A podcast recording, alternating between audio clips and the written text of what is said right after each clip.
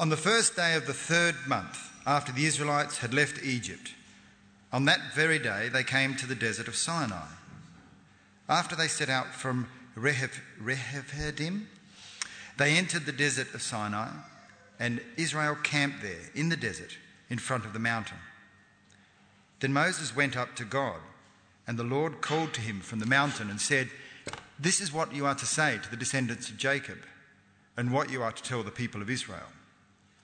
You yourselves have seen what I did to, to Egypt, and how I carried you on eagle's wings and brought you to myself. Now, if you obey me fully and keep my commandment, then out of all the nations you will be my treasured possession. Although the whole earth is mine, you will be my will be uh, uh, to for me a kingdom of priests, a holy nation. These are the words you are to speak to the Israelites. So Moses went back and summoned the, the, the elders of the people and set before them all the words the Lord had commanded him to speak. The people all responded together, We will do everything the Lord has said. So Moses brought their answers back to the Lord. The Lord said to Moses, I am going to, I'm going to come to you in a dense cloud so that the people will hear me speaking with you and will always put their trust in you. Then Moses told the Lord what the people had said. And the Lord said to Moses, Go to the people and consecrate them today and tomorrow, have them wash their clothes, and be ready by the third day, because on that day the Lord will come down on Mount Sinai in the sight of all the people. Put limits for the people around the mountain and tell them, Be careful that you do not approach the mountain or touch a foot of it. Whoever touches the mountain is to be put to death. They are to be stoned or shot with arrows. Not a hand is to be laid on them. No person or animal shall be permitted to live. Only when the ram's horn sounds a long blast may they approach the mountain. After Moses had gone down to the mountain, uh, gone down from the mountain to the people, he consecrated them, and they washed their clothes. And then he said to the people, Prepare yourselves for the third day, abstain from sexual relations. On the morning of the third day, there was thunder and lightning, with a thick cloud over the mountain and a very loud trumpet blast. Everyone in the camp trembled. And then Moses led the people out of the camp to meet with God. And they stood at the foot of the mountain. Mount Sinai was covered with smoke because the Lord descended on it in fire. The smoke billowed up, and it was, and it, from it like smoke from a furnace, and the whole mountain began to tremble violently. As the sound of the trumpet grew louder and louder, Moses spoke, and the voice of God answered him. The Lord descended to the top of the mountain and called Moses to the top of the mountain. So Moses went up, and the Lord said to him, Go down and warn the people so that they do not force their way through to see the Lord, and many of them perish. Even the priests who approach the Lord must consecrate themselves, or the Lord will break out against them.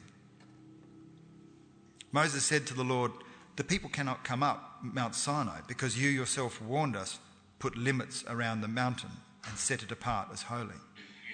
The Lord replied, Go down and bring Aaron up with you.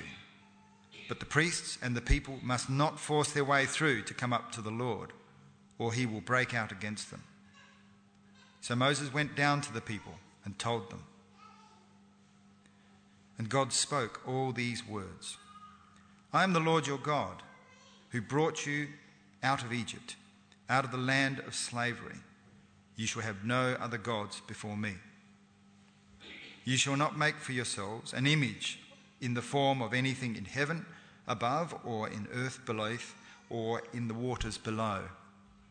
You shall not bow down to them or worship them, for I, the Lord your God, am a jealous God punishing the children for the sin of their parents to the third and fourth generation of those who hate me, but showing love to a thousand generations for those who love me and, who, and keep my commandments.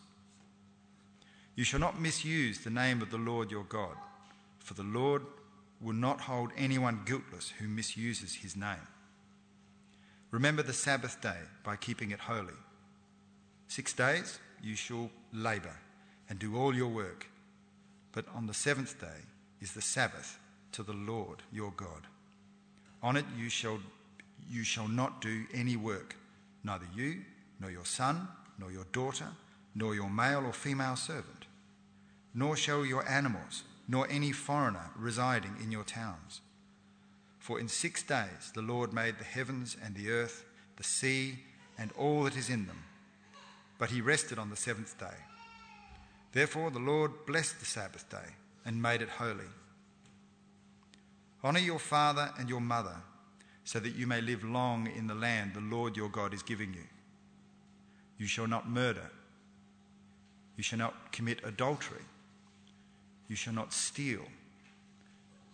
You shall not give false testimony against your neighbour. You shall not covet your neighbour's house. You shall not covet your neighbour's wife, or his male or female servant, his ox, or his donkey, or anything that belongs to your neighbour. When the people saw the thunder and the lightning, and heard the trumpet, and saw the mountain in smoke, they trembled with fear.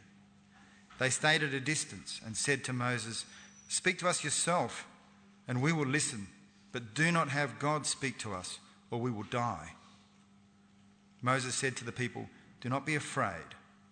God has come to test you, so that the fear of God will be with you to keep you from sinning. I grew up going to a church that ran a, a very traditional type of service, met in a very traditional type of church building. And at the back, back wall of the church, there were two replica tablets of the Ten Commandments. And so I knew what the commandments were, but I never really understood what they meant for me personally. Um, even people in Australia who have nothing to do personally with church or Christianity um, probably have at least heard of the Ten Commandments because they're such a well known part of the Bible. So clearly they're important, but why? Are they the 10 most important commandments in, in the Bible that God cares about? They're the, the big thing in the Bible that God cares about. Are they a helpful moral guide for, for anyone, whether Christian or not?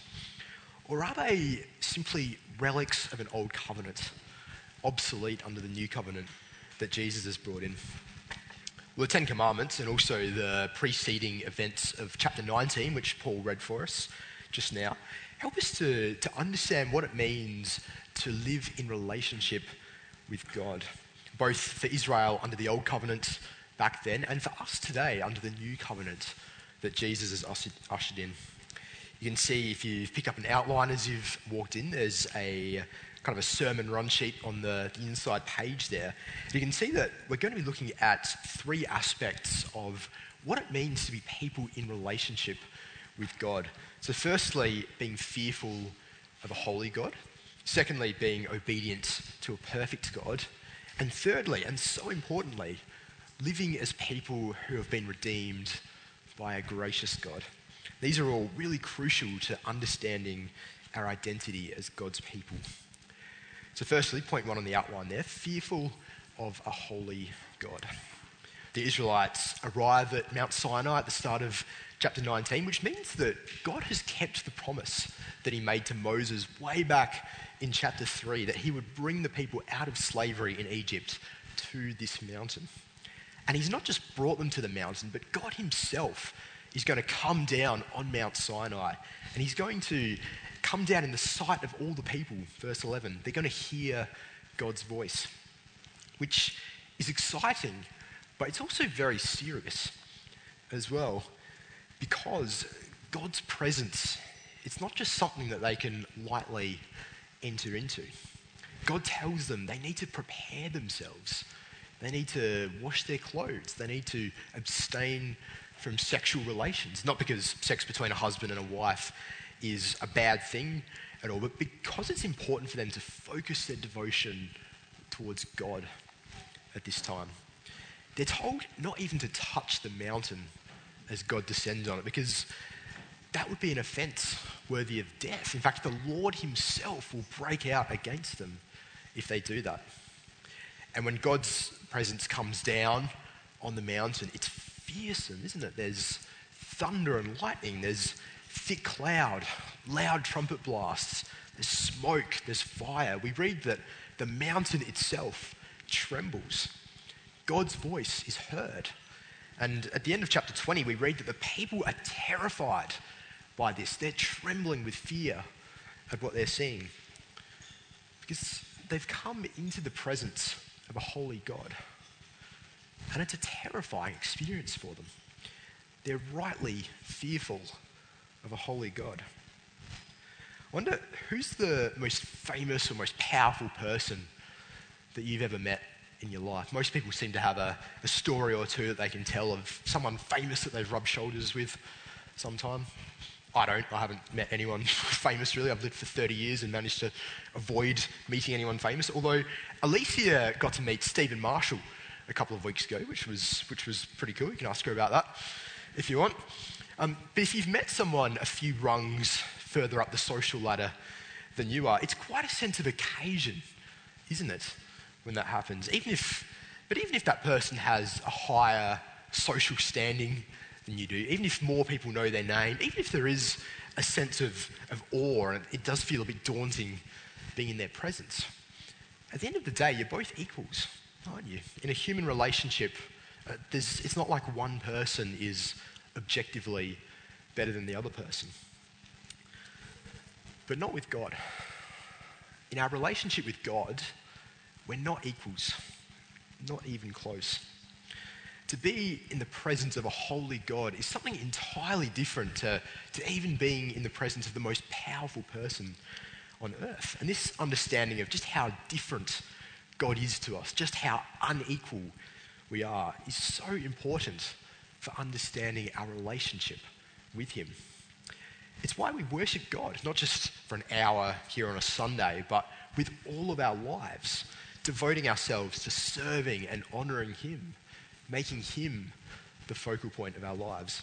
See, everything in the Christian life flows from believing that God is worthy of all praise and all honour. We ran our Hilltop Praise worship night a couple of weeks ago. It was a, a fantastic night. The basement team did a brilliant job of running it. But we didn't run it to showcase how good our musicians are. We did it to declare how great and how holy our God is. And music is a great gift that God has given us to be able to do that. So we need to be fearful of a holy God, but it's a healthy fear. Notice in chapter 20, verse 20, Moses says to the people, Don't be afraid. You don't have to be afraid because you fear God, which seems a, a little bit counterintuitive, but what it means is that a healthy, respectful fear of God, which overflows into obedient worship, means that we don't have to be terrified of God because He's on our side. Which brings us to obedience. Point two being in a relationship with God means being obedient to a perfect God which is where the Ten Commandments in chapter 20 come into it. So these are, are 10 instructions about how God wants his people to live. If we have a look back at chapter 19, verse 5, God has told them, If you obey me and keep my covenant, you'll be my treasured possession. And uh, in the remainder of the book of Exodus, as well as Leviticus, Numbers, Deuteronomy, the books that follow, what we see is that God proceeds to then give them over 600 laws that explain the terms of this covenant. And these first 10 laws that he gives them really embody the law as a whole. They're the big picture laws that God gives them. The instructions that follow will show how these 10 commandments play out and, and apply in various specific situations, some of which are uh, unique for that time and culture. The Ten Commandments, though, they give a more broad, general picture of how God wants his people to live. Interestingly, when Jesus comes onto the scene many years later, we see in Mark's Gospel in chapter 12, someone comes up to Jesus and, and asks him, of all the commandments in the Old Testament, which is the most important one? And Jesus tells him, Love the Lord your God with all your heart, all your soul, and all your mind, and all your strength. That's the most important commandment. And the second most important is to love your neighbor as yourself. And we see, we see this pattern being reflected in the Ten Commandments. You've got the, the first four commandments, which really focus on what it means to love God. So, worshipping Him alone, honoring His name. And the, the other six commandments show us how we love God by loving each other, loving our neighbor. But these are more than just commandments about how to live. It's more than just 10 rules that God has given his people just to, to keep them in line and keep them out of trouble. They're actually 10 revelations about who God is. They take us to the heart of who God is and, and what it looks like to rightly respond to him and to live as people in relationship with him. So, the first commandment, for example, verse 3, tells us that God is God alone. There's nothing and, and no one worthy of, of coming between us and God. The sixth commandment, don't murder, there in verse 13, reminds us that God is the giver of life, the God who made people in his own image, a God who values human life greatly. The seventh commandment, you shall not commit adultery, reveals God as being perfectly faithful. Why shouldn't we give false testimony? Verse 16, because our God is perfectly trustworthy, perfectly honest. So, by obeying these commandments, Israel are living out their identity as a kingdom of priests and a holy nation. They're displaying God to the rest of the world. And likewise, for us as a church today, we, we fast forward through to the New Testament, and in 1 Peter chapter 2, we read that the church has much the same identity today as Israel did back then, being God's chosen people, his royal priesthood. And so, by being a community that visibly loves God, loves each other, loves the people around us, what we're doing is we're displaying God to the world. And that's what makes us an attractive community. A community that we would want to invite other people to be a part of, a community that other people would want to be a part of. And on the flip side, when we get it wrong, it makes us an unattractive community, a, a community that we would never want to invite people into and that they would never want to come into in any case. So, as, as we live out these Ten Commandments in community together, we're providing a powerful witness to the watching world around us. Now, rules can seem onerous, can't they? We had a, a kids' talk at the 9am service where I asked the kids if any of them enjoyed rules and didn't get too many hands going up for that one. And it's probably, probably the same a bit for adults as well, because rules restrict our freedom, don't they? But actually, true freedom comes from being the people who God made us to be, reflecting who He is. And that's, that's the direction that the Ten Commandments push us in. That's what they offer us, being the people who God has made us to be. So the commandments are revelations about who God is. They're also revelations about who we are as well, because when you think about it, we wouldn't need Ten Commandments unless there was a fair chance that we were likely to break them. A bit like we wouldn't need speed limits on our roads if everyone could be trusted to, to drive safely. So, for example, the first and second commandments tell us that our hearts are inclined to, to worship things other than God, to put other things before God. So maybe that's work or family or, or money. They're not bad things to enjoy, but when they allow us to let God slip into second or third or fourth place in our lives, they become very dangerous. Being told in chapter 20, verse 8, to remember the Sabbath day warns us of our tendency to, to idolize work and to not devote the time to God that He's worthy of. Verses 15 and 17 don't steal or covet your neighbour's things tells us that we'll want what's not rightfully ours. And sometimes we'll be willing to, to steal or just bend the rules a little bit to get those things. Of course, Jesus goes even further. He takes us right to the heart of these commands. He tells me, I can't give myself a pass mark on these just because I've never murdered someone or never committed adultery. Because if I've ever hated someone or if I've ever glanced at someone lustfully, then I've disobeyed these commands at a heart level. And it's confronting, isn't it? Because when these commandments are understood not just as tangible words and actions that we do, but as, as an issue of the heart, they show us just how far short that we fall. They show us that we aren't perfectly obedient. They show us our sin. The Apostle Paul writes these words in Romans chapter 3, verse 20. No one will be declared righteous in God's sight by the works of the law. Rather, through the law, we become conscious of our own sin.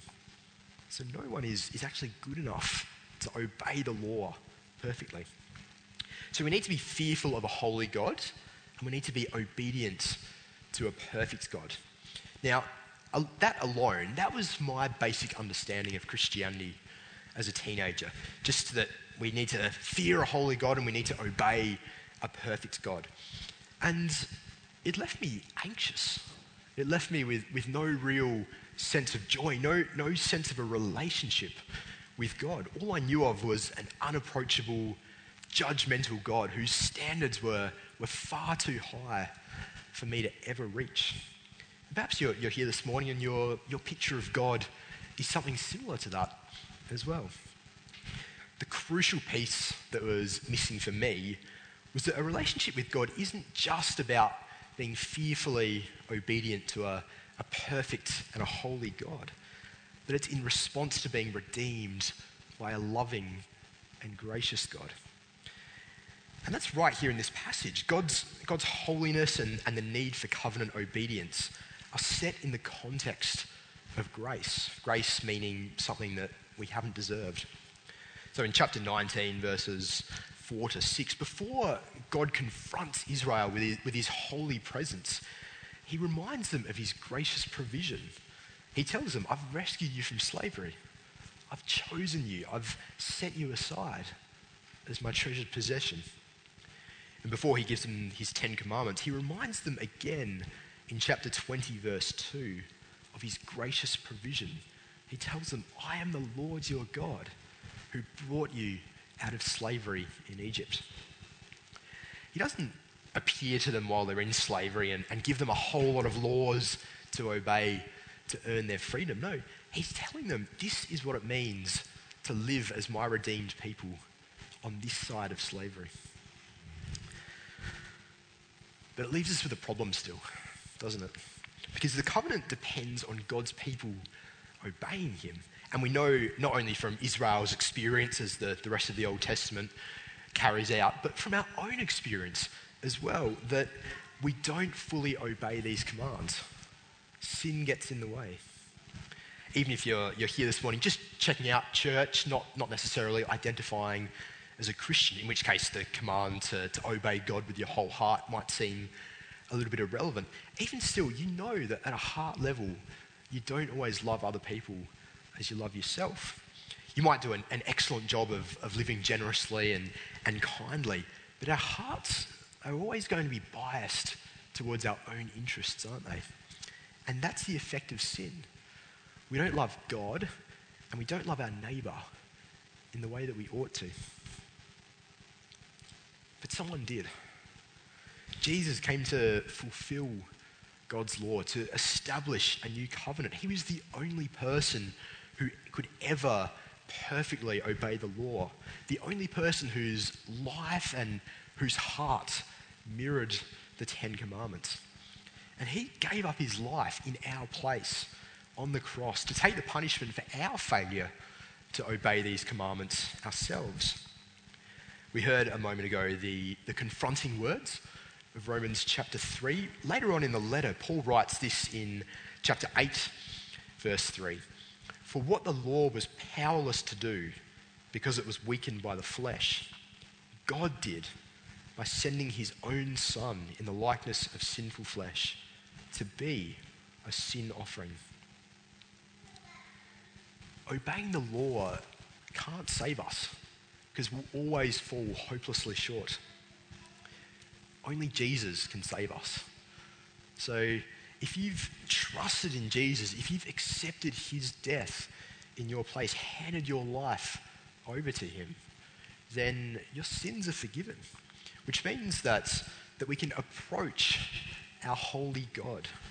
Because Jesus not only died for us, but he was raised again from the dead. And so we approach God the Father through God the Son, our mediator. That's what it means to live under the new covenant. We can approach God in a way that Israel couldn't. The writer of the book of Hebrews in the New Testament, in chapter 12, he compares what it means to approach God under the old covenant and then to approach God under the new covenant. You have not come to a mountain that can be touched and that is burning with fire, to darkness, gloom, and storm, to a trumpet blast, or to such a voice speaking words that those who heard it begged that no further word be spoken to them. But you have come to Jesus, the mediator of a new covenant. Grace is so important for, for us to, to understand God's holiness and to understand the need for our own obedience. It shows us a loving and welcoming God, not an unfairly demanding God. But it doesn't mean that God's holiness is something to consider lightly. It doesn't mean that just because we're covered by grace, that disobeying God is okay. See, here's what we read in the following verses of Hebrews chapter 12. See to it that you do not refuse him who speaks. If they did not escape when they refused him who warned them on earth, how much less will we if we turn away from him who warns us from heaven? Let us be thankful and so worship God acceptably with reverence and awe, for our God is a consuming fire. God is no less holy and no less worthy of obedience today than he was in Moses' day. Grace doesn't mean that we don't need to treat God as holy. It doesn't mean that we don't need to obey him. It empowers us to live for him as we ought. The cross shows us God's love. It shows us why God is worth living for.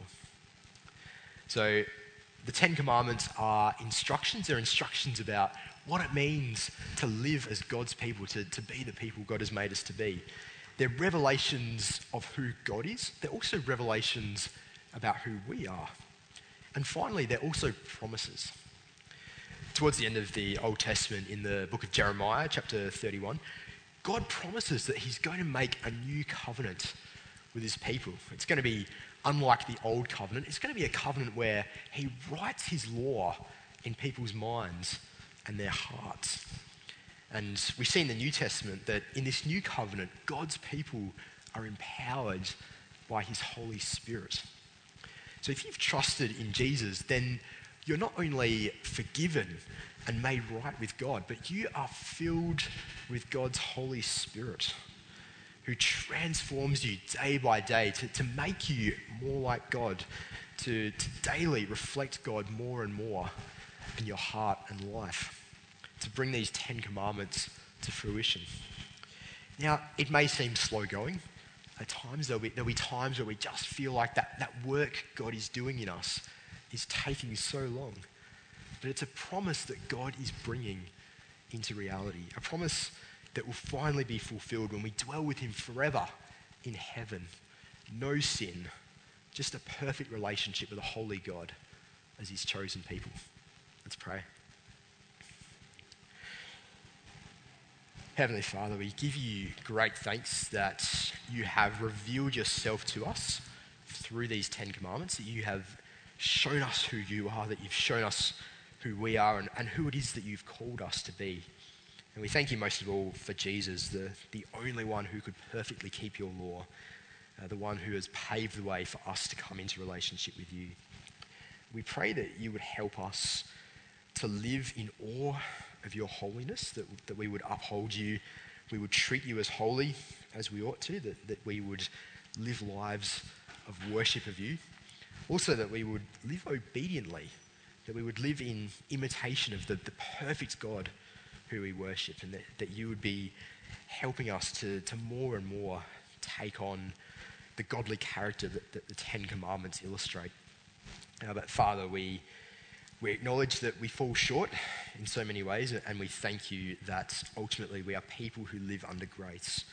And uh, we ask that you would be reminding us of that day by day, that you would be helping us to live not in terror of your judgment, but in gratefulness for your salvation, and, and that that would be equipping us to live lives that bring honor and glory to you, both individually and as a church family.